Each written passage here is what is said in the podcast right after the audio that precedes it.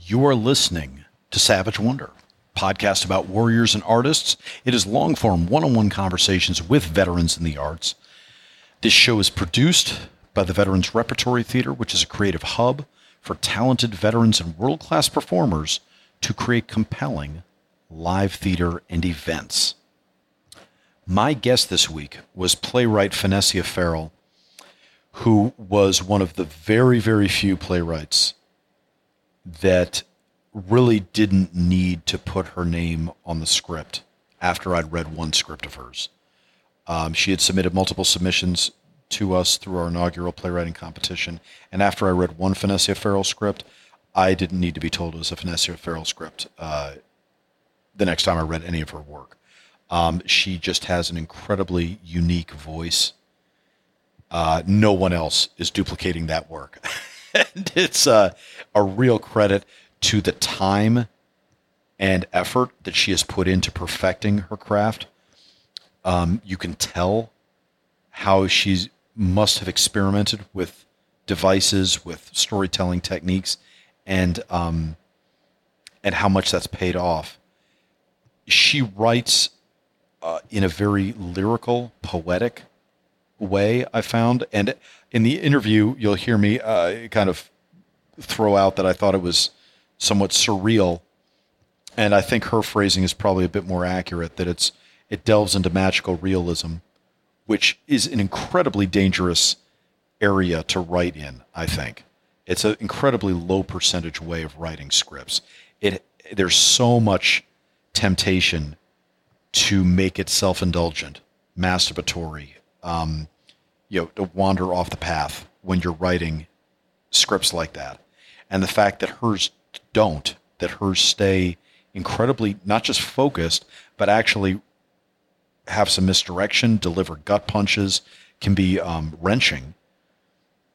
In that genre, in that in that uh, writing in that way, is a real tribute to her skill as a writer. So that's one thing that makes her voice unique. The other thing, the other quality, is her fascination with her subject matter. The subject matter that seems to light her up, to captivate her the most, at least in the scripts I read, and I think as she talks about in the interview, is um, the tensions and the dynamic between Haiti and the Dominican Republic. And especially played out in the lens through the lens of gender, but also with a bit of geopolitical, socioeconomic aspects as well. Needless to say, I mean that's a subject; those are subjects that just aren't going to be covered in the theater. You know, nobody's writing about that. So the fact that that seems to be what has captivated Phanésia, um, at least in the work of hers that I've read, was incredibly unique and uh, fascinating and eye-opening and engaging and that is awesome uh, to find somebody that is captivated about a subject matter that very few are going to write about or know enough to write about is always uh, thrilling. But then to do it well is um, is really a coup. So I was thrilled to be able to sit down and talk with Phanésia. I want to say um, something about her veteran status, uh, and by that I mean what is her association with uh, the veteran community that obviously made her eligible to submit her work at VetRep.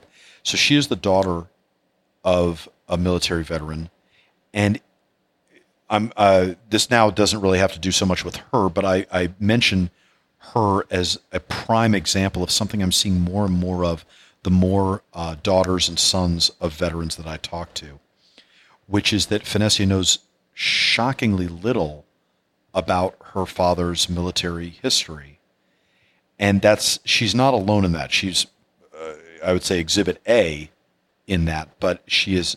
Th- th- I'm seeing that as a trend, and it um, it kind of reminds me of why we do what we do at VetRep, which is that um, for a veteran to live without sharing the experiential wisdom of their military service with their loved ones is um, unfortunate. And I get it. I 100% get it. There could be, and I'm not going to speculate on Phanésia's father's case. Um, I don't know him, and I wouldn't presume to just speculate. But in general, I can imagine reasons why somebody would be reticent about sharing their experience. Um, and it could range from a bunch of things. It could be um, humility, uh, grace, manners, etiquette. It could be shame. It could be um, uh, sense of personal insignificance. It can be a, that ad and do that much. Uh, who am I to to say this? It could be intimidation uh, with the accomplishments of others around you. It, it could be a million reasons. And I and I say that simply to say that whatever those reasons are, I personally do not think those are reasons that should be an obstacle to a veteran finding a way to share whatever it is that they learned from their time in the military. And I don't know personally, I don't know of anyone whose military experience can be summed up with a shrug of the shoulders. No matter how insignificant on paper their service might be, whether it was short, whether it was boring, whether it was not during a time of war, um, no matter what it was, I don't know anyone that didn't serve in the military without at least a few significant emotional events. And for that, whatever their takeaway was from those emotional events to not be shared with their loved ones is, I think, just a missed opportunity. Um, again, not shaming anybody, just I, I, think it's a missed opportunity. I sound, I realize now saying this out loud, it sounds like I'm trying to shame Phanésia's father about it, and I'm not. Um, I'm just noting it as a as something as a trend, and I think a trend, if I had to guess, that's rooted probably in a selflessness and a humility that most veterans try to embrace. There's a team first mentality. You don't want to talk about yourself necessarily, and unless you see somebody walking down a similar path to yourself, it's like why bring up what you did or what your military service consisted of. That said, um, who wouldn't benefit from that experiential wisdom? And I say this, uh, so I say this not to shame, but rather to encourage veterans to find how to get make their voices heard and share the experiential wisdom that they have sweated and bled to acquire through their time in the military in whatever medium that is. As sometimes it's not a matter of just sitting in front of the fireplace and telling no shit there I was stories. Sometimes it might just be, look, I'm not I, I can't talk about stuff or I don't think my stories are worthy of sharing, but I do paint. And whatever it is that you have is going to come out in that medium, or you sculpt, or you do music, or you sing, or whatever. So, anyway, that's just a plea for veterans to find uh, a refuge in art to unpack their military service because it is important that those experiences are somehow shared. And even if you're not trying to capture them, whatever the indelible mark is from those experiences, um, share it. And I think that can be done best through any number of artistic media. So um, that was my takeaway when Phanésia and I talked about uh, her father's military service and what she knew of it. Uh, so I thought that was an interesting point worth talking about now.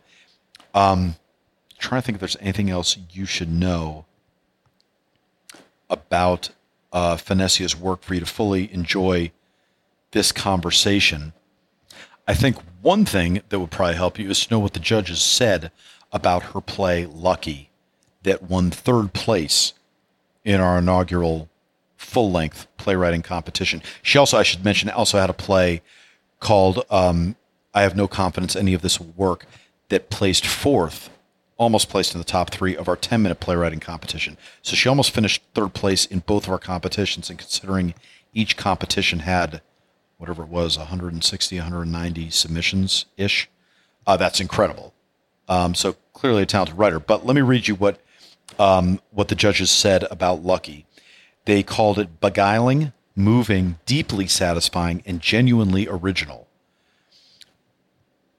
Um, I'm trying. They, they, there's a kind of granular comment here, but I'll I'll read it and then explain it. They said having the waiter, the waitress, writers, waitress slash writer's story come to life in front of our eyes turns out to be both enchanting and extremely credible.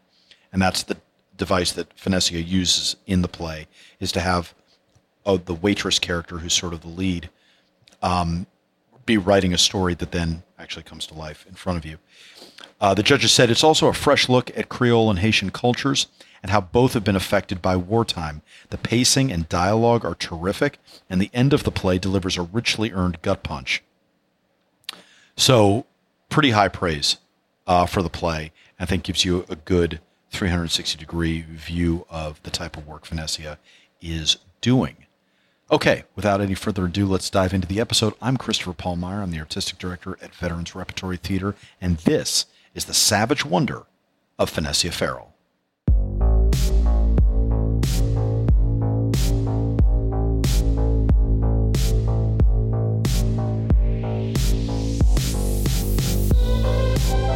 Phanésia, welcome to the show.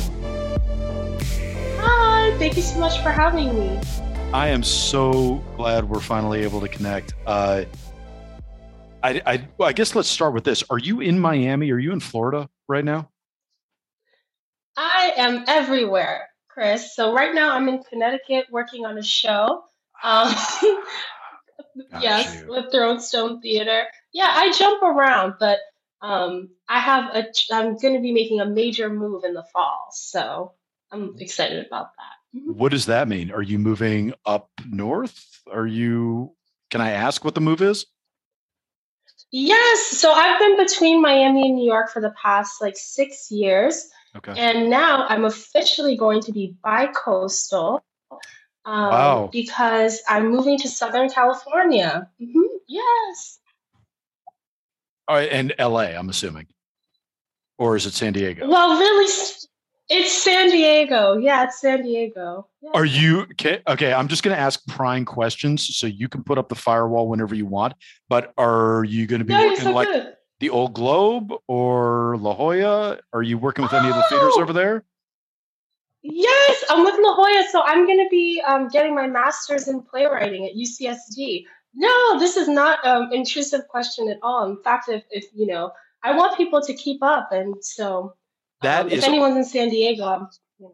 You're down for it. Uh, listen, that's awesome. Congra- yeah. So you're getting you're getting your master's in playwriting. Yes. Okay. I'm committing finally. Can, can I can I say this? And I'm I'm saying this like at the beginning of the conversation when you have plenty of time to refute what I'm about to say. But this is just my my knee jerk impulse when you tell me that that you're going to get your master's. Is that beneath you? I mean, seriously, like your plays are kick ass. Like, like what are you going there really to learn? Why why do you feel you need a master's at this point? Wow, that's really sweet. I'm I'm honored to hear that. Well, I'll say this. I think that um, I didn't want to get my master's, not because I felt it was beneath me, but because um, I actually didn't major in theater in college. I majored mm-hmm. in urban planning. Oh, okay. or I should say urban studies. Yeah, mm-hmm. I'm. I was really, you know, I've always felt like I did theater in high school and a little bit in middle school, and I felt like you can just do theater. You know, it doesn't have to be this big right, thing. Right. You know, you can right. just participate in the form. That being said, um, it is getting really competitive in the playwriting circuit, and um, what's great about UCSD, UT Austin, and Yale is another great program. You get funding for three years. So they really see it as yes, you're getting your master's, you're taking classes, you're being mentored, but it's really like a residency because you're being funded for three years to put on wow. shows, get exposure. Yeah, so the, it's it's the okay. MFAs kind of change. Yeah, interesting. Is there a sense that um, well, let me ask you since you came from an urban studies background academically, what was the learning curve like for you getting into theater? Was there a, a learning curve to go to understand n- not even just the history of theater, but maybe even the logistics of theater of like, oh, hey, in a rehearsal room, this is what I should expect, or this is what a dramaturg is for, or you know, things like that. Was there a learning curve like that? Or did you feel like, yeah, there's a learning curve, but it, I got over it pretty quickly. It's not rocket science. Yeah, I think there is a learning curve, but what I think is great is people want you in the room. They want they want to explain it to you. I found theater really welcoming as a space, um, particularly in New York, um, and I felt as if whatever most people actually have that learning curve. So people will go to college for four years for theater in undergrad and still not know how to navigate the professional space. Yes. Yet there are so many resources, workshops, master classes, um, and people willing to meet with you. I mean, I love to do like just conversations with people, and I'm willing to meet with anyone too. Um, so people are really open in this space, which I love. What was the scariest thing you've done in theater so far? Was there? Did you have an oh shit moment? Was there a moment where you did? Where you're like, eh, I'm a little out of my depth here. Was there? Eh, have you had a moment like that, or has it always been? Has it been a natural progression? Um, I feel like every time one of my plays goes up, I'm terrified.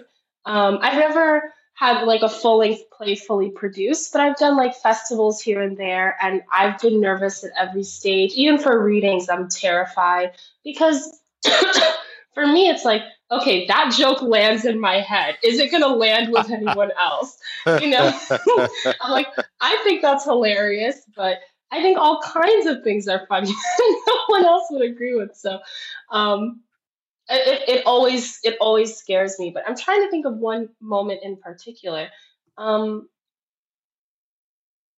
give me one second so I can think of something. No, you're good. You're good. I put you on the spot. Well, the first thing that yeah. No, no, you're good. I mean, that's the whole podcast. um, I signed up for this. I think the thing that really, I'm like, oh no, I'll, the thing that really threw me off, or I should say threw me off, the moment I, recently that I was terrified is um, I basically rewrote. I, I do this a lot actually. I rewrote the play. Um, it was actually, I have no confidence any of this will work. We did, um, it was a part of, a t- of Youngblood, the 10 minute brunch series. And I had originally written it one way where it was pretty straightforward. It was about their relationship. And then I made it I changed it to surround her debating and kind of tracking the memories mm. in that way. Mm. And so I was terrified because I'd been giving the actors new lines and they had to basically go off book um, within like less than 24 hours. And so that was really, really scary because you don't know. I mean, actors do this all the time they can ch- they change your your language and that does happen and you do have, have to kind of let it go and trust the world and the characters and the relationships that you've built to carry the story.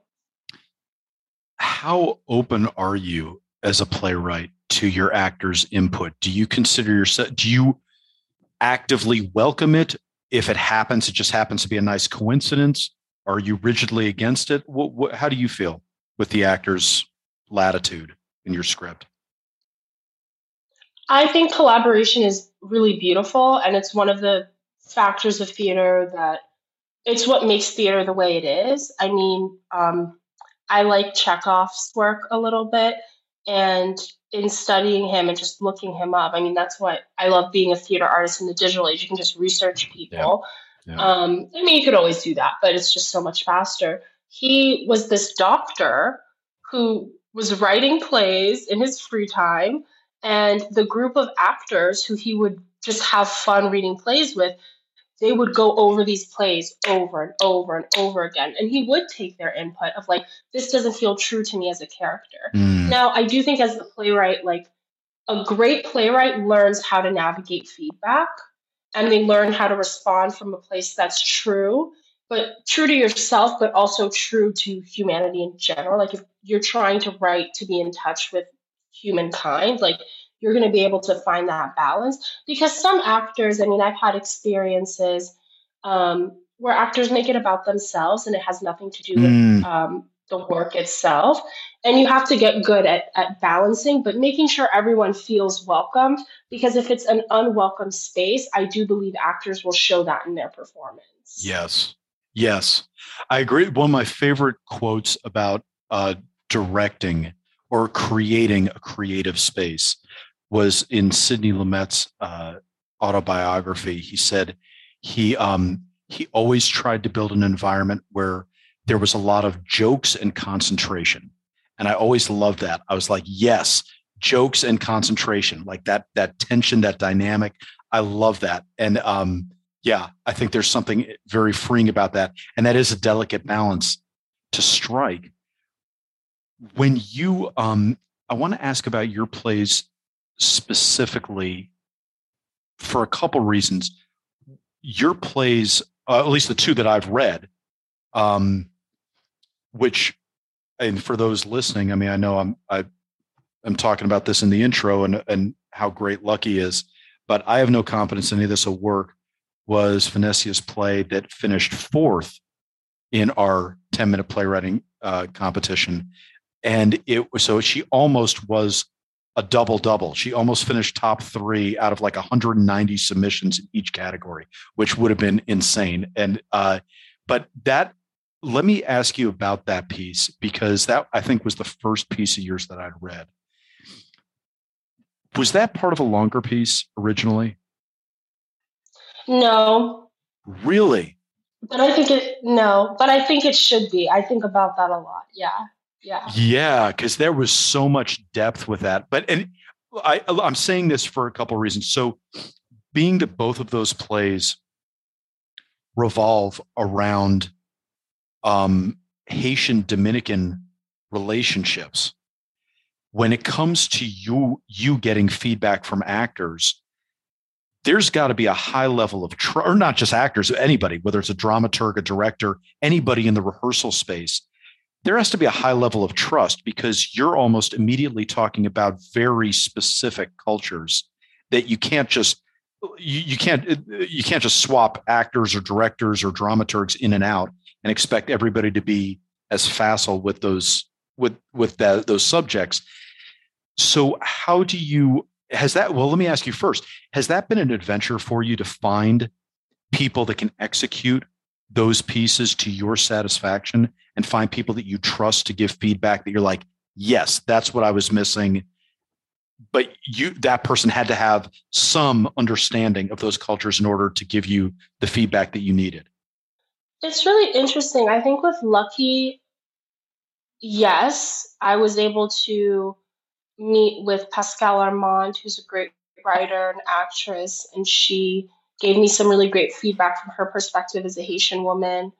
Um, and also the room in general for like a recent reading of Lucky, it was diverse in terms of there were Puerto Ricans, there was someone who's Mexican, there's, you know, you have a wide range of people. And I found that very helpful. I think you need both. You know, um, you need responses from people who are so far gone and people who are very close to the culture because then you can see um, the nuance mm, perspective. Yep. Because sometimes people are, I mean, my mom, for example, she she comes to see my plays sometimes and she'll be like, I don't agree with this or I don't agree with that. And it's actually helpful because you can see what the trigger is for someone, right? I think like if someone were to write about um, just trying to think of something inherently American. Um, hmm, the revolution. You know, you're, you're going to have a million. Yeah, yeah, the revolution, right? From right. from the some Hamilton, for example. Some sure. people love Hamilton. Some people hate Hamilton. Um, and that's like helpful to see and gauge their responses. But I think that the universality of these pieces is like also incredibly important. And I felt like with I have no confidence any of this will work. They are Haitian, they are Dominican, but it's really a play about a girl and a boy. Yes. Yes.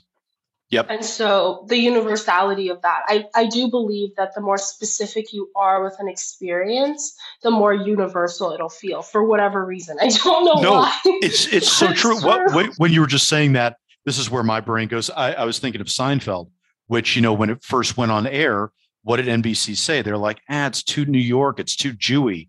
And it's like, no, but that's the point. That's why it became so successful because it was so specific that there was a universality. And that's, I think, what your pieces have. They have a specificity that then you can appreciate the universality because there's there's uh there's a lot of very specific nuance in those relationships in that dynamic I'm going to ask you a question because I really don't know, and I imagine you would know this better than I do.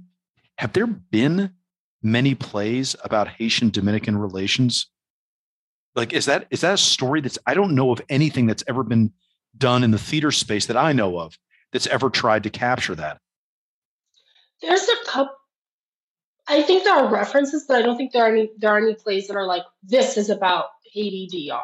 Yeah. Um, and it's it's tough. I mean, a lot of people don't want to go there because you're bringing up. It's still it's still really rough. You know? Of course, of course.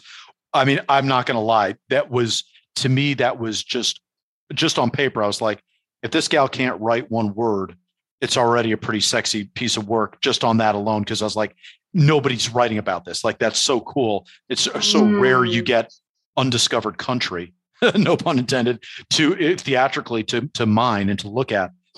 Um, but I want to ask you actually about the aesthetic of both of those pieces. They both, I don't know if you would describe it as this, so I want to bounce this description off you and see what you think. I was struck by what I would call a degree of surreality within each of them that you seem to be comfortable with, that you, there's um, a looseness, uh, a kind of, uh, what's the best way I can say this? I felt like each of them were very true to an emotion more than an emotion and a theme more than the nuts and bolts, the material of the environment. And that I think lent itself to a degree of surreality. And again, this is my terminology. Um, so let me ask you first do you agree with my terminology or would you phrase it a different way and how intentional is that, or is that just how you always conceive your stories? Yeah, I I love that, and I think this might, you know, I think it's true. I I wouldn't say. Um, I mean, I would say if someone was like, "This is like a, a lucky is a comedy," I'd be like, "Well, maybe no," but you know, I don't like to tell yeah. people how to, you know, process my work. I feel like it's it's art and you need you should experience it and your opinion is true of it you know i feel like i would tell chekhov how i feel about his plays and he'd be like okay you know but i do feel like that's true um he would just be like mm-hmm. um i do i think what you're describing of the surreal is like it's so interesting when people say that there's like oh there's this it's surreal, or some people describe it as magical realism, or some mm. people say there's this mm. poeticism that kind of takes over the world. And for me, it, it's it's the it, like that's how it comes out, but that's what's true to me. Yes. It's almost like Tennessee Williams. Yeah, his work was always clear to me, but but I think that the poetic, like the you know the people get pulled into the world and the poetics and the, the beauty of that, and so I don't think there's anything wrong with that. I think that's just because I'm the writer. I see it as like this is how I view the world, and like 100%. That is how it's clear to me. Yeah. Does that? Do you find that quality in all of your writing? Do you find that generally all your writing is going to have a degree of that? A little bit, yeah. There, I don't think I write. I think most of my plays have a little bit of ma- like what some would describe under like magic. uh, it was it was definitely a um this, this sounds so i don't mean for it to sound this crass but there was it, it was branded like reading your stuff i was like mm. oh yes this is a Phanésia piece yep got it it like didn't surprise me i was like yep of course there's, there's no doubt i was not under any uh, I, I, never, the thought never crossed my mind that you'd plagiarize it from anybody else. I was like, "Yep, this is coming from the same brain." That's exactly right. Um, and it was, um, I mean, let me let me tell you about my January my January was spent reading whatever the hell it was 190 plus uh, full length plays and 190 plus 10 minute plays. My brain was fried. Um, and so, so yours really popped and it was so refreshing. And like I can say with absolute conviction, no one that I know is doing anything close to what you're doing. Subject matter, tone, aesthetic, um, messaging, it was truly unique work. And it was, and I'm saying this because I was in a play reading stupor um, to kind of be lulled into this dreamlike state where the scenes were just flowing one from the other. And there was this very lyric, poetic, um, yeah, magic realism. It, it was, it was, um, a blissful ride until it wasn't, until the punches come and until the knives get twisted. And it, that was just perfect. It was just tonally, I just loved um, where that went. It was such a surprise, and um, and and the best surprise is ones that you're, you know, you haven't seen before, you haven't felt before. Where you're like, ah, yeah, didn't see that left hook coming. Yep, okay. Um, it was it was uh, so it was a pleasure to read. So I'm saying all that. There's not even a question in it. I'm just it's this is the the luxury of being able to do this podcast is being able to talk to people whose work I liked and tell them how much I like their work. so that's just that just makes I'm me so happy. Flattered. Well, it's true. It's true. Thank I, you. Well, I loved it, and and I uh, let me ask about Lucky because um, I think the the first question I had, I think, on putting it down was how much work had gone into it. Um, whether it was years or whether it was drafts or whether it was how many workshops it had been through, I thought the device, and I'm sure you've heard this before, and if you haven't, I will make sure you hear it now. But the device of having the waitress writing and then having the scenes play out, it was brilliantly done. And I know the judges responded to it. I certainly responded to it. But it's strike that's that's the kind of thing that strikes me as something that you find in a workshop or you find through multiple drafts or you find because you're really really taking a scalpel to it. Um, am i right? Or am i wrong? Or did it just naturally come out that way? That is the, the waitress writing the story was the first was the first thing in the play. Wow. Um so i i started writing lucky like i had a fever dream of waitress like the first mm. thing she comes out and she says like that scene with the waiter i woke up in the middle of the night and i just was like i don't know what this is. Okay i don't know what this is. Okay. And then i put it away. Sometimes that happens to me. I'll just i'll have something and i'll put it away. And then yeah. um, i had all these notes on my phone and i was like i need to go through them. Just poems i've been writing. And i put them in the document and they started coming into scenes and characters blue eyes green eyes all of these different people lucky. I've been thinking about luck and what does it mean to be lucky. Um, i still don't have an answer. Mm. um, and it's a great question though. yeah and then the play kind of bored yeah.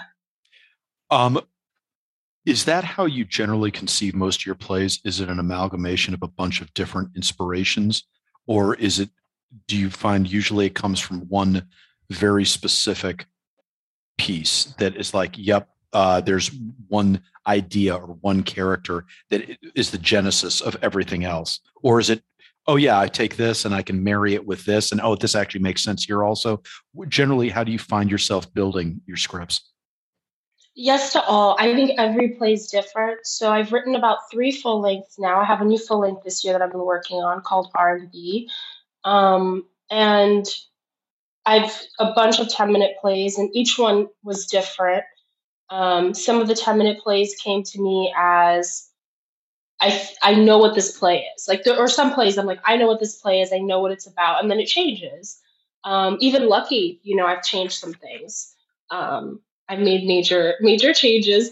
Really? Um, yeah. And yeah, and but then I say like those are different plays. I'm, I feel like I'm I'm still in the stage where I'm like there's draft 20 and then there's draft 50 and like those mm-hmm. are probably two different plays and both plays are valid and sometimes it, it just means i need to write a different play because i'm i'm obsessing yeah. too much are you yeah am, am i wrong could the characters in i have no confidence any of this will work could they have been in lucky could you have inserted them in lucky i think i think waitress and um Dea could be the same person. Yeah. Yeah, I think they yeah. absolutely could be the same person. Or they could be sisters, or they could know each other in one world. Or Donnell could be somebody's, you know, it could be his uncle who was in in the DR in Cuba who came. Yeah. Absolutely. Why um why are you drawn to it? Why are you drawn to that and again, I'm basing this off those two plays, but why was was it the socio geopolitical dynamic between the two that really drove you and you were like i really need to tell a story about this was it something personal? Why why was that a magnet for your attention? I think definitely being from miami it's really interesting. I mean miami's changed a lot in the last six years since i was full-time living there. Um, But moving outside of Miami, I realized how special and unique of a city it is, particularly mm. for its you know immigrant history. Mm-hmm. You know, it, it's an immigrant-run city, um, and I mean you could say that for all American cities, but a particular kind yeah. of immigrant from the Caribbean, yep. from Latin America, um, and that's really special. But when you're looking at people like me, I'm first generation um, Haitian American a lot of us don't know our history or how it connects to us today and how we are moving through it today. So Lucky really was, you know, my love letter. I grew up reading a lot of gorgeous Julia mm-hmm. Alvarez, Edwidge Danticat, all of these amazing books. It was a love letter to Haiti. It was a love letter to Haitian women. It was a love letter to, to Caribbean writing in general. And I think I have no confidence any of this will work I'm really interested in how all of these things we're talking about, right? Um, particularly consent, sexual assault. All, I didn't really grow up with people who look like me being at the center of those narratives. And I'm really interested because we are at the center of those narratives. Sure. Like we are impacted by these things, right? It's not just, you know, um, Promising Young Woman, which is such a great movie. It's like it's happening to her and then it's happening to the woman who looks like Viola Davis too. Let's do both right. of those movies, right. you know? Sure. Um, and so I think even if it's, even if my s- stories end up being universal, I, I like choosing what's true to me and I like trying to honor the people in my life through story.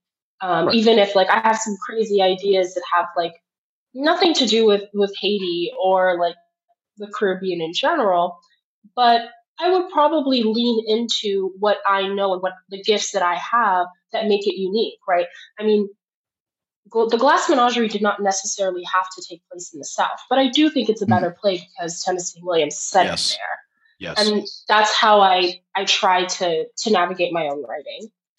I'm going to go back to something you brought up before, um, just because I'm interested in the execution of your plays because of that specificity, because of trying to capture the nuance of the Haiti DR dynamic.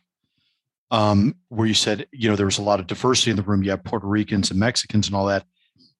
Um, I can see the value in having people that are true subject matter experts on the cultures, and I can see the value in having people that have no experience with the cultures. That I can see the value in both perspectives here let, let me t- let me tell you my this is where my head first goes.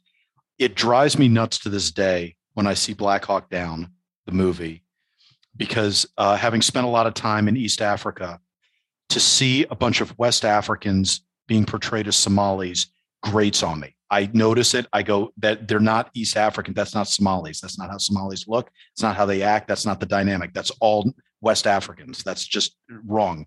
And it, it just chafes at me um, so I say that to say when I'm looking, when I'm thinking of your piece, are there moments like that that you have had or that you've noticed where you're like, dude, I get you that you're being true to you, but in this piece, I don't need a Mexican, I need a Dominican. Like, you know, like I get it, like, but it close isn't going to cut it here. There's there's a nuance or there's something that's missing. Have you run into that? Is that a, is that has that been an issue? Do you think about it? I don't know. Just how does that strike you? I think sometimes yes. I think also, I mean, this is like a side tangent. With movies like that and shows, they needed to hire a consultant. And the reason why it didn't look right is because they did not care. You know, I ask all the time, or I think deeply about, am I being true? Is this working? But with theaters, sometimes I try to strike a balance of both asking myself those questions or putting myself in situations, inviting the right people. I think um, if I'm having a reading or if I'm having an event, I actually have started to invite like nonprofits, activists that I see on social media who are interested in these issues. Mm. And then mm. they, I, I look forward to hearing their voices in the talk back. I think that's an easy way to do it of like being in community with the voices you try to serve on stage, mm. like having it be holistic. Um, because if you're actually not in community with these orgs, like it's like if I only wrote plays about climate change and I didn't know any climate activists, that would be very weird. Um, or I didn't, you know, have a relationship with anyone in that space. Mm. Um, I think that for some of my plays, it's a it's a tough negotiation actually because sometimes like right now i'm the play i'm doing rhythm and belchamp we're doing a reading this month it takes place in detroit um, it, you see two haitian sisters one's named rhythm one's named belchamp the father's african american the mother's haitian and this is true there are lots of haitians in detroit um, and so i've been doing a lot of research but it's really about it's inspired by um, the R. Kelly debacle. And it's wow. kind of centering the young singers, right? And it's trying to unpack how young, vulnerable girls of color, their relationship to R&B music, right? But center their perspectives. So there's a lot in the play. But right now, for the reading, we're trying to cast, and they keep bringing me actors who are not Haitian, and they speak Creole in the play. Uh, and I have to now. I have to make it a thing on my list. Yeah. And yeah. you only get so many asks in business, in sure. life. You pick, sure. you choose your battles. Yep. So yep. now I have to add that to my battles list. Right. Right. That's not fun. No, it's not fun. It, it's understandable though. I mean, because you, I, I get it. Like that's it's um it's oh that's always the issue. What hill are you going to die on? You know, picking finding which those hills are and and and when and where to make that stand. But but it is it is difficult because like if you're doing well, I mean if you're doing like Tennessee Williams, you can find a lot of people that can you know plausibly be in the South and and all that. But when you're talking about the Creole culture, uh, I mean that's very specific. Uh, that's you know, uh, yeah, that's a, that's a tough one to navigate. What L- let me back up for a second. I, I'm sorry, Chris. Please.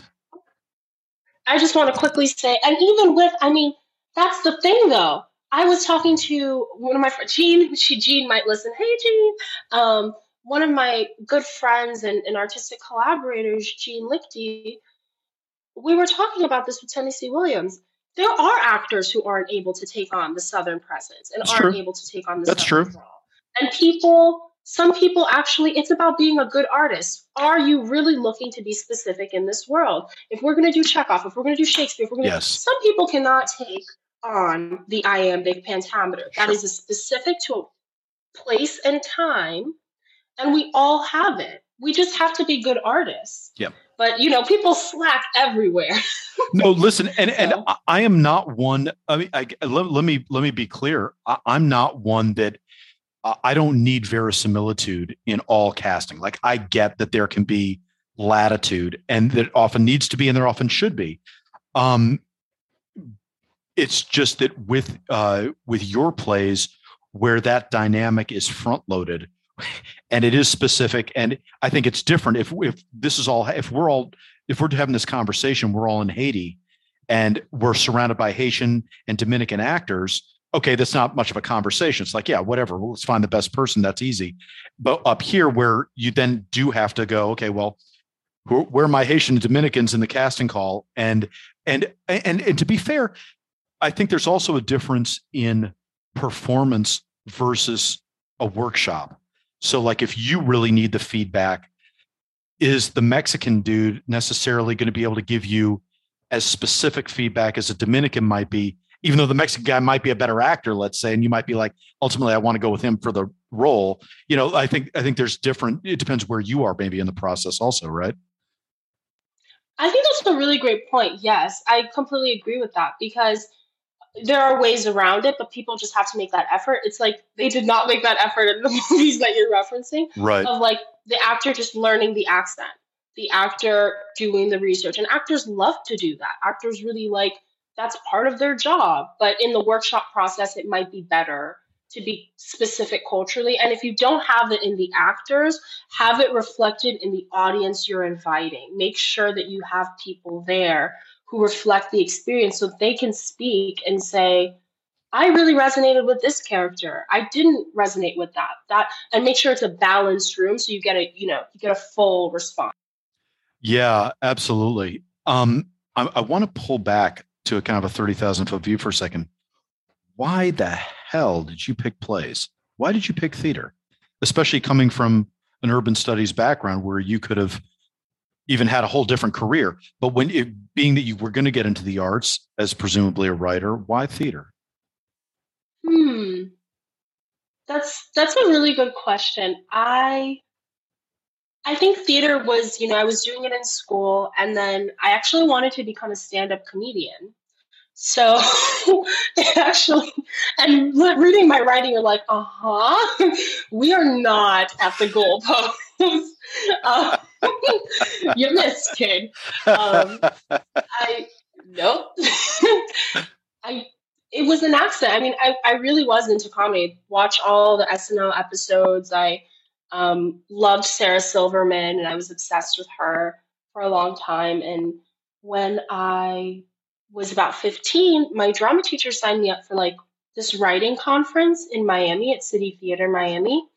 And I thought it was for screenwriting. So I you had to submit submitted a script about like vegan. It was like a vegan Mean Girl spoof, but about vegan girls being evil.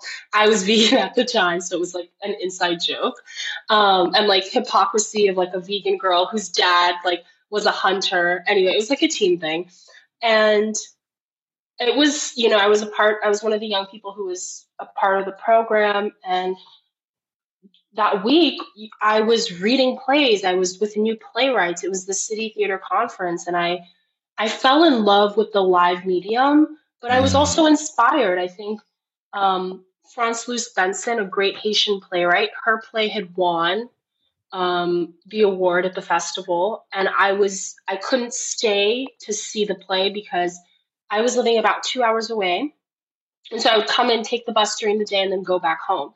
But the play was at night, so she reserved a ticket for me she understood my family, right? This is like understanding different cultures. My family was not going to let me stay in Miami late at night. They thought that was crazy. So she got me a ticket. I met her. I went to see her play about very specification culture. I met her family and I was I was completely floored and inspired. And I think because of her and because of that that festival and the other great women, I mean, there were so many amazing people. Marsha Norman was there. Um, and I had just directed her play Night Mother in high school. So I was hmm. so inspired by her. And it was kind of like a celebrity sighting for me, dorky, yeah. geeky theater kid stuff. Yeah. Um, and I just, yeah, I was, I was, I felt it was a particular moment and I got really lucky. Um, I was, I kept writing plays after that, you know? So was the community. It was kind of that community that just sucked you in. Yeah. That is the best way to describe it. It was the community. It was seeing that I was inspired by so many different playwrights and different plays. And there was a call to action because now this has changed. But at the time, uh, most of the people who buy theater tickets are women, but most plays programmed are men. I think at the time it was like 80% of produced plays were by men. And so the, the that particular year, the theme, they have City Theater Miami, they have this major 10 minute play festival they bring in a different theme each year. That year it was gender parity. And that is the that is the soapbox I will never get off of, you know, um, making sure we're all treated equally regardless of our gender and, and combating gendered violence. So um, I was really excited um, by that theme. So I yeah, I felt like I found my people. Talk about that for a second, because obviously this comes up in your plays and it comes up talking to you. What um and let, let me let me stipulate it shouldn't take many people much effort to get worked up about gender violence. But that said, what's your particular interest? Why is that a theme with you? Why does that seem like that comes up over and over? I think the reason why it's interesting to me is it's not simply the gender violence because, you know, I think partially because I'm Haitian. Um, I grew up hearing things in my family, knowing things that the women in my family experienced. This, just the um, the normalization of violence that mm. um, I've noticed. Like my mom and my aunts, just that was really something that I think was difficult for me to understand because I think if you're the daughter of if you're immigrant daughter, or you're the daughter of immigrants, you're always trying to understand both cultures. But that was something that was really tough for me to wrap my head my head around is the um, devaluing of women. And there's a beautiful Haitian quote about how if you don't respect and love women, your country is going to go to hell. Um, essentially, is, is the is the short of it. Hmm. Um, and so it was knowing that that you know so much of my love for Haitian culture comes from the women of my family. Um, and the men in my family are great too, but you know, like learning different recipes, like dancing with my grandma, and just like all of those moments.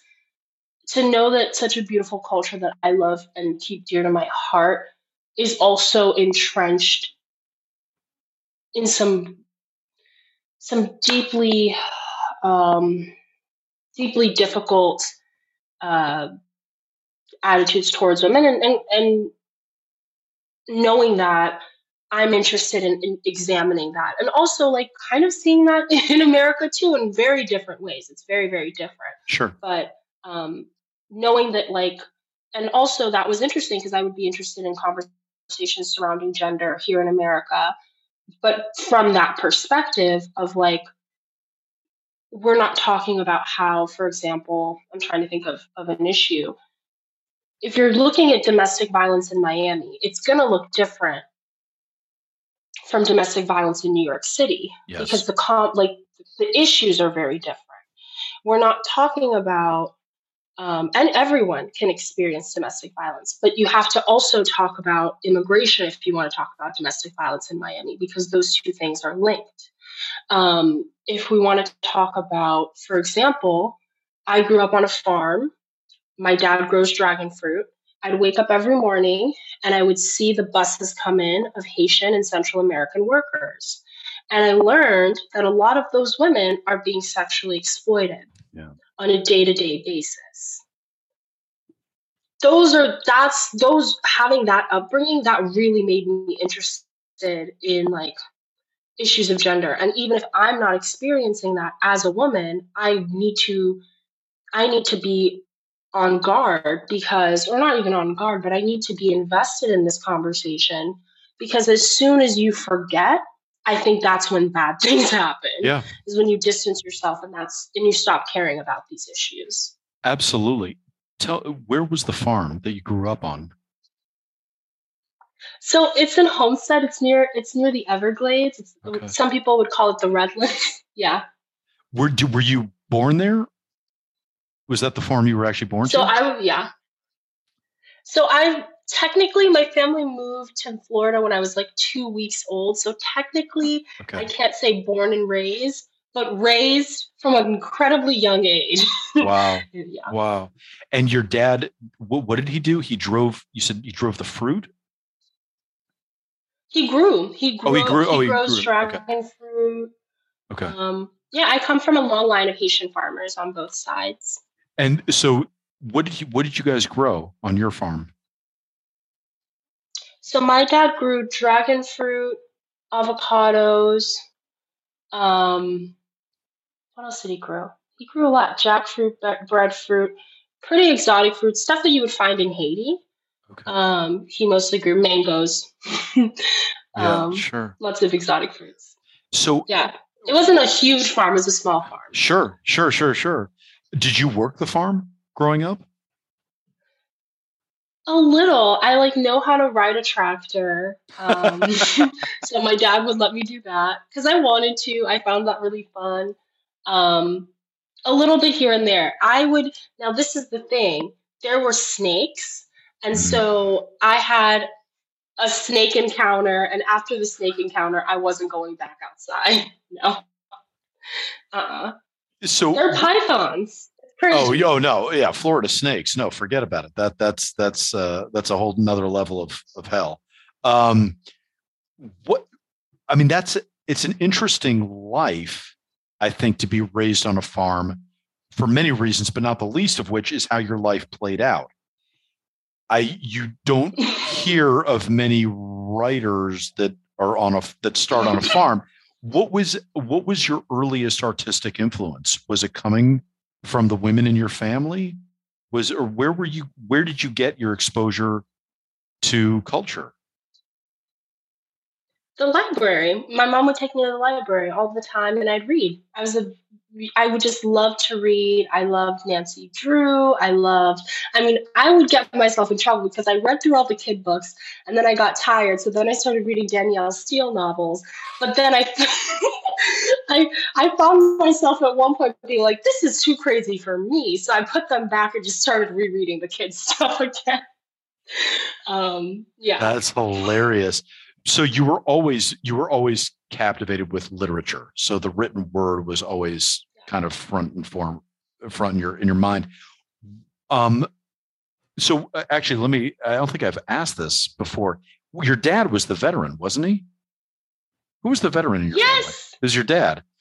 So oh, how yeah. did that work? What what so so what was yeah, tell me about that. What, where was his service? What how did that work? So here's the thing. I don't know much about it because um, we don't talk much about it. It's so weird. I mean, he doesn't tell me much about his like.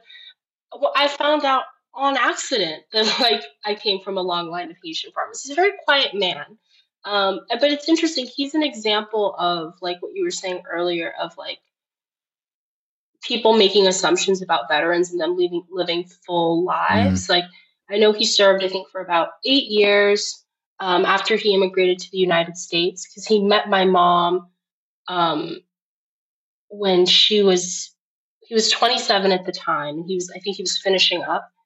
Um, yeah, he was 27. I'm doing the math. Um, he was 27 at the time, and I think he joined when he was about 19. I could be wrong. Um, but he mentions it mentions it every now and then like like yeah he's very quiet we don't you know he doesn't go into it. He's he's kind of like yeah. When would he have served? Would it, was it the vietnam era? Was it just cold war in general? When what years would that have been? So he is now i'm doing the math. My mom let me do the math. Let's see. So i think in the 80s maybe okay. the 90s Wow. I think the late 80s. So, wrong. Um, so this was all happening before you were born? Yes, before I was born. So, wow. wow. Yeah, I'm not trying to age myself, but yeah. No, no, no, no. Yeah, no. That, uh, okay, so wow. All right, so yeah, is this, and so then, so then what happens? Then they went back to Haiti, and then had you, and then came back over, essentially. No, so they met in Boston. They had they met in, Boston. Boston. Oh, okay, all right. Yeah, I, which I believe is where he started because he didn't mention. Oh, no, he did mention a little bit because my mom helped me with the paperwork. Y'all, I know it sounds like I don't know the situation. No, no, no, no, no. I love it. Yeah. Because they did a background check and I had to get the information from my mom because I told mom I was like, Mom, that's not like a lie, right? He served. Right? She's like, No, no, yeah, I'll send you everything you need. Um, and I think because she mentioned something about Florida, like so maybe he was in Florida at the time. He was either in Massachusetts or Florida. So wow. they met in Boston, um, and then he moved to. They moved down to Florida, and they they jumped around. They Miami was kind of the last stop when I was about eight years old, but um, yeah. What I mean, I mean, let me just ask the obvious question. Um, and I'm not this is said with no English on the spin, um, because I'm just interested. I know what it means to, well, I know what it m- means to me or would mean to a guy when it's like, oh, yeah, my dad was in the military. You know, it means something. What did it mean to you as this girl who's going and reading books and you're on the farm and your dad's kind of quiet? It's, and it seems just from hearing this, it seems like you were very influenced by the women in your life but what, what did do? How did eh, what was his influence? What was was there? You know, I mean, I'm sure there was an influence, but what was it? What was the nature of that relationship? What I love about my dad is that he, one, he's he's really one he's really smart and innovative, but he's very, um, and I don't know if this is related to his his time in the military, but he I learned a lot from him in many ways. So one of the main things is my dad is always listening to the radio, but he doesn't listen to simply one station. He'll switch between NPR, very he'll he mm. listens to news stations, but he'll hmm. switch. Mm. And he did that when I was a young girl, and I would ask him, "Why are you listening to all of these stations? You need to understand every perspective. Mm. You just need to hmm. have an understanding of every perspective." Hmm. And I think that that was something I'm eternally grateful for. Um, he was a landlord for some time in Little Haiti, and I remember that. Um, mm. And he was very caring. Like there was like various. There was one woman who I could tell, like I'd overhear their conversations. She was struggling, and he was more patient. Like I know everyone's like, we need to get rid of landlords. My dad was a nice one. um, he was. Um, yeah, yeah. And then with the farm, he kind of kept to his plants. He would talk. He talked to his plants more than he would talk to me, which I I don't mean that in like mm. a sad way, but more so like that's like his thing.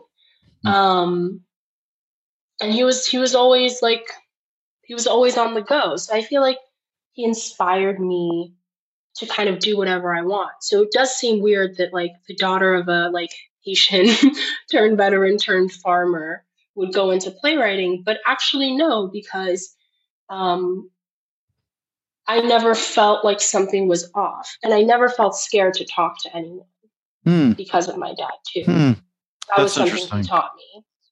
Yeah, to what, never be afraid to talk to a person. What does um, what does he think of your career? What does he think of, of, of you writing and, and doing what you're doing?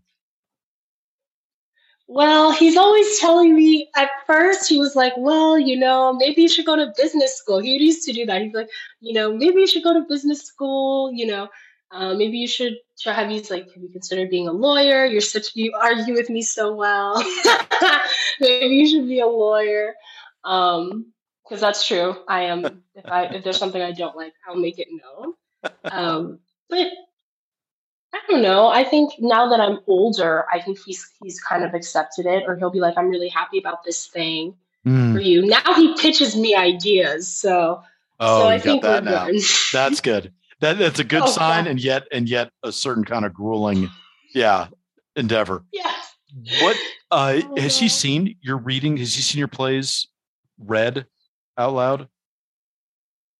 I don't know. I don't think. I mean, I think he like my mom watches. Sometimes I'll have something on Zoom and my mom will watch it, and I think he'll like look over her shoulder. He's so like this is the thing. He's a very quiet man. So, and I I don't pry. Um, so I'm sure he's seen more than he lets on. Is the thing. what does your mom think? You told us before, like a little bit about her reaction, but what does your mom think of your career and of the pieces that she's seen? Does she hold back too, or does she let you know exactly what she thinks? No, she will tell me her opinion. and that's that's kind of why I think I keep it quiet with my dad because I don't necessarily want to hear everyone's opinion. I mean, I'll hear like someone on a talk back, someone random.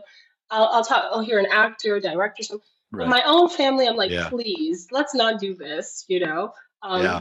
I love her though. She she's super supportive. She comes to everything. She tries to read everything. Mm. Um, at first, she was very much like, "This is crazy," you know, because I was really committed. I was doing theater. You know, even in high school, I was going by myself to Miami trying to put up plays here and there, and then wow. um, I got selected for this thing in California many years ago and I was still in high school. My mom was like, There is no way I'm letting my daughter go across the country by herself. What do you think this is? Once again, the Haitian parent thing. And she was like, They are going to have to have you come with me. So she came with me to this theater thing. And she made friends with everybody. She had such she had a better time than me. She she saw the play, and then after the play, she she stopped and she looked at me and she was like, "I think you need to keep doing this." She's like, I think this is your thing, and I think you're really good at it.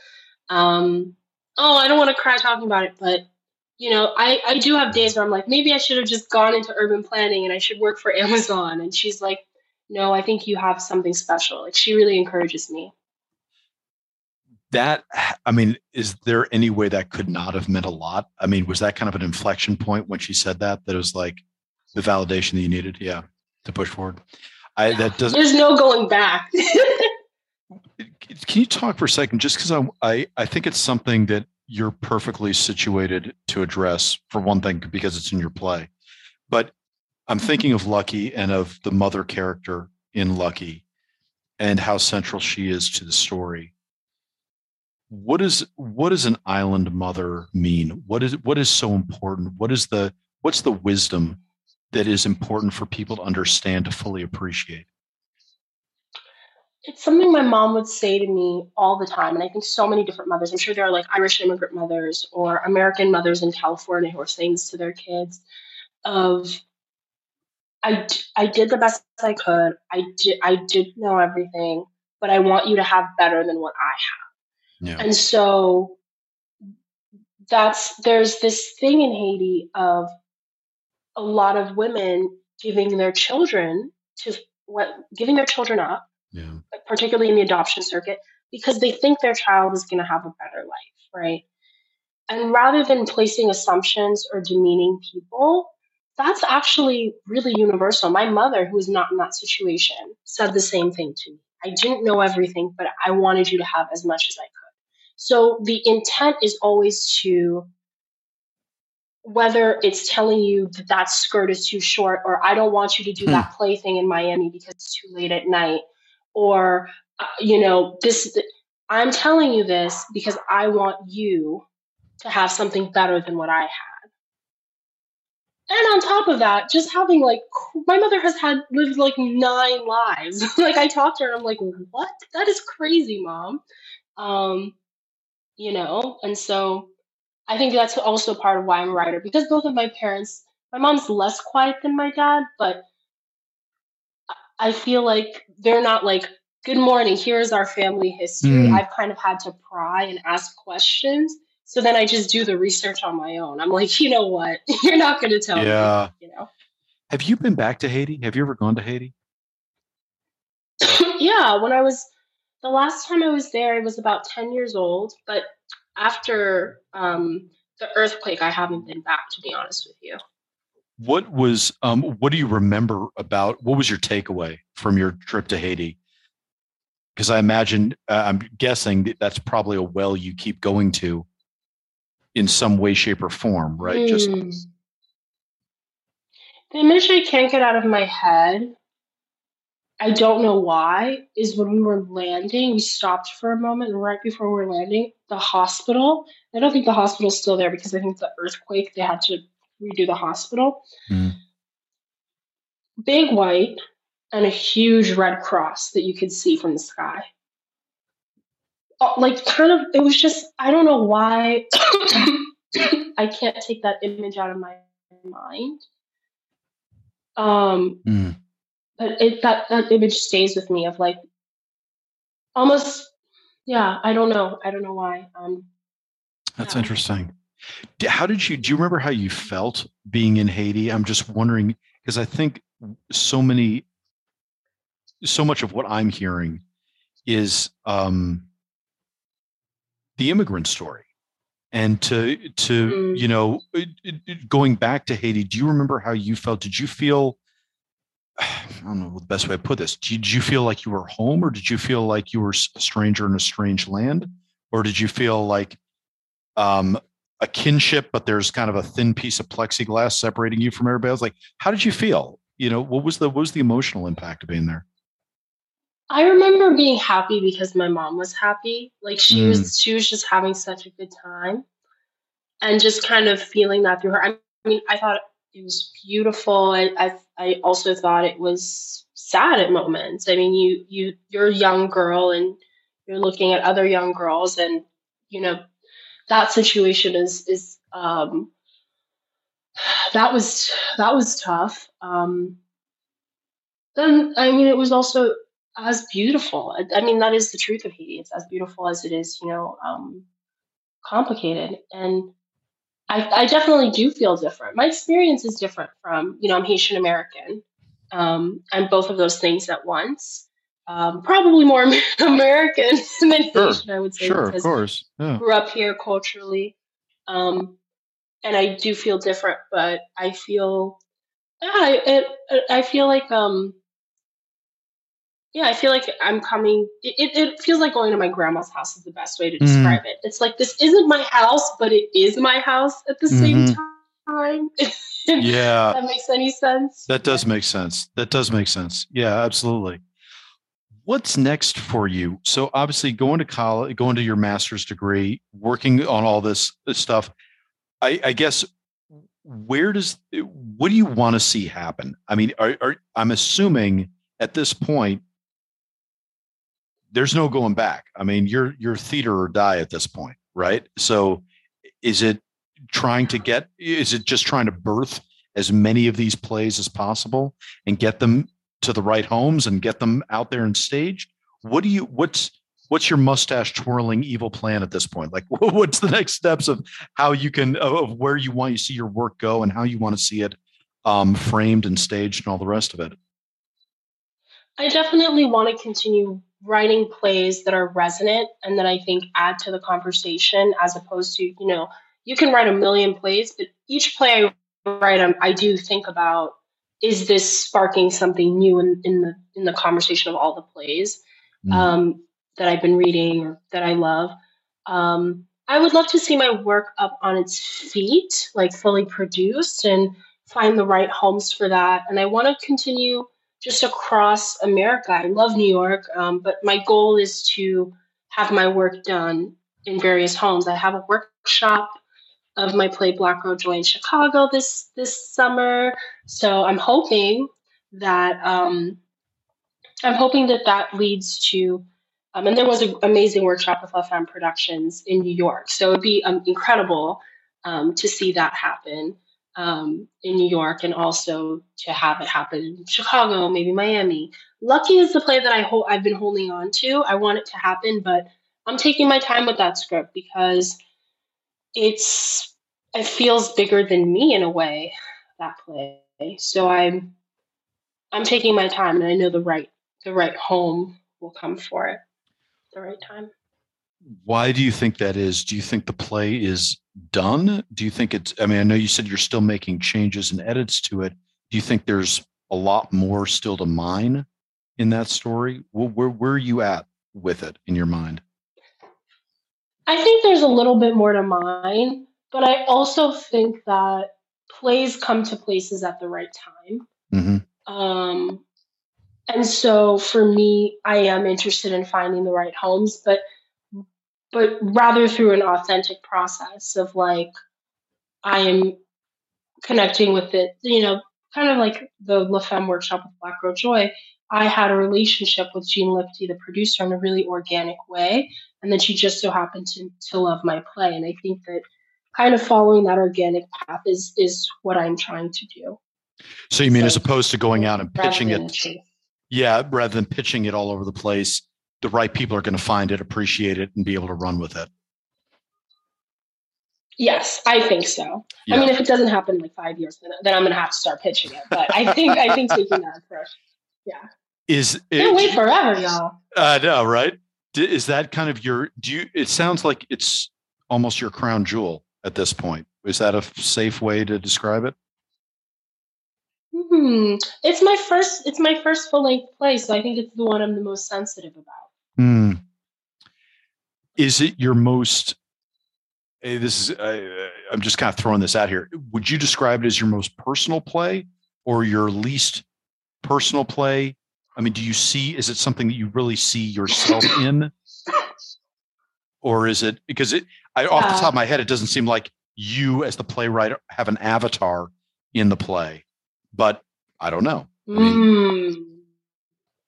I definitely think it's gotten more personal because I've been leaning into waitress a little bit more and her mm. experience. Um, and you know, waitress is a writer who's Haitian American writing a yeah. story. Yeah. I'm Haitian American writing a story. There's only so many degrees of separation between me and. That's true. That's fair. Yeah, that makes that. I can see that.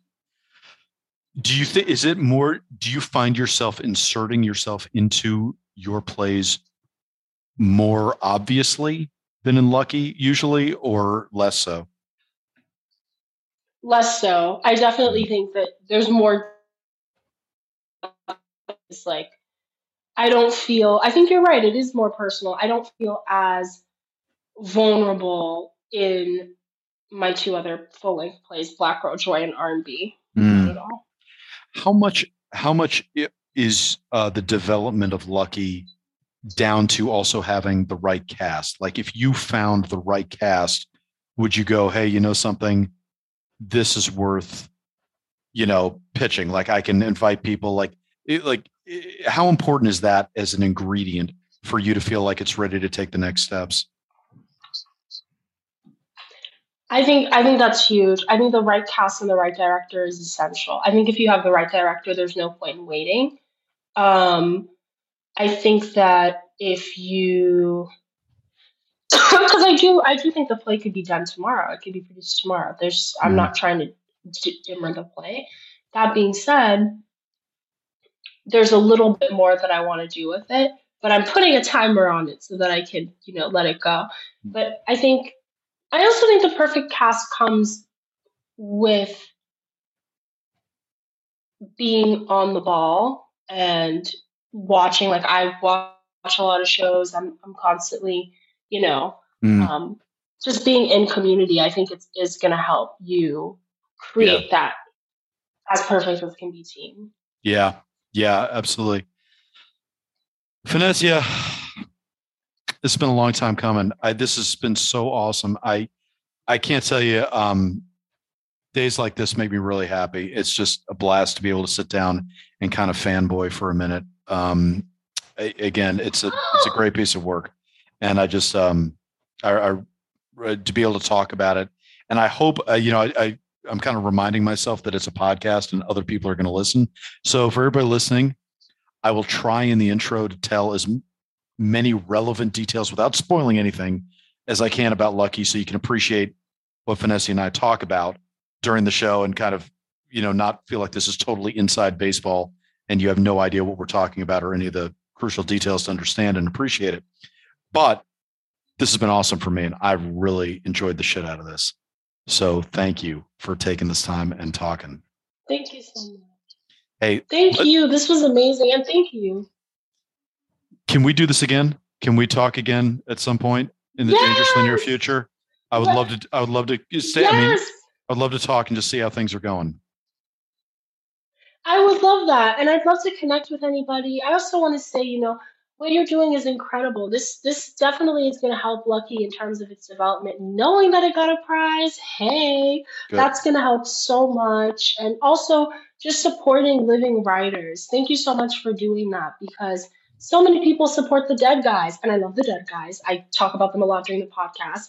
But people who are living deserve to be read. And so thank you for reading all 190 of those plays and, and giving those writers you know you know we do these things alone and so it's nice to know somebody who kind yeah. of reads well it, it's it is nice i mean that's the that's the secondary benefit of this for me is is kind of folding you into a larger family and um and i i love that you're part of it so um it meant a lot and it certainly has added uh an a awfully awesome dimension to our comp our initial competition so listen, it's been great. Yay! Let's do this. Let's do this again soon. Okay. Perfect. I'll talk to you soon. Bye, Phanésia. That was the Savage Wonder of Phanésia Pharel. Pretty cool. Really, really cool stuff. I can't wait uh, to see what Phanésia comes up with in the future. That will be exciting. She is absolutely a playwright to keep an eye out for.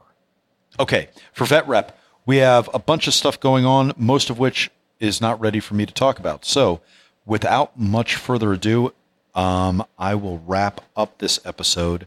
I will just say if you want to know more about Veterans Repertory Theater, go check us out at vetrep.org. That's V E T R E P.org. Vetrep.org. You will see all of our lines of effort. By all means, sign up for our mailing list, which doubles as a literary blog. Um, keep listening to these podcasts. If you're listening to us on iTunes, we would love your five star review. Uh, we will have Right Loud events on Instagram Live, and the Parlor uh, will be coming up in. I can't remember when this episode is going to drop, so I don't know if we're. Can't remember if it's August or July. Uh, but regardless, there's shows at the Parlor, but not in August. Uh, so if you're listening to this in August, don't worry. The shows are coming back in September with uh, Joshua Harmon's 2018 Drama Desk winning play, Admissions, which will be awesome. Okay, guys, that's all I have for you. I'm Christopher Paul Meyer on behalf of the Veterans Repertory Theater. See you next time when we'll dive further into the savage wonder of it all.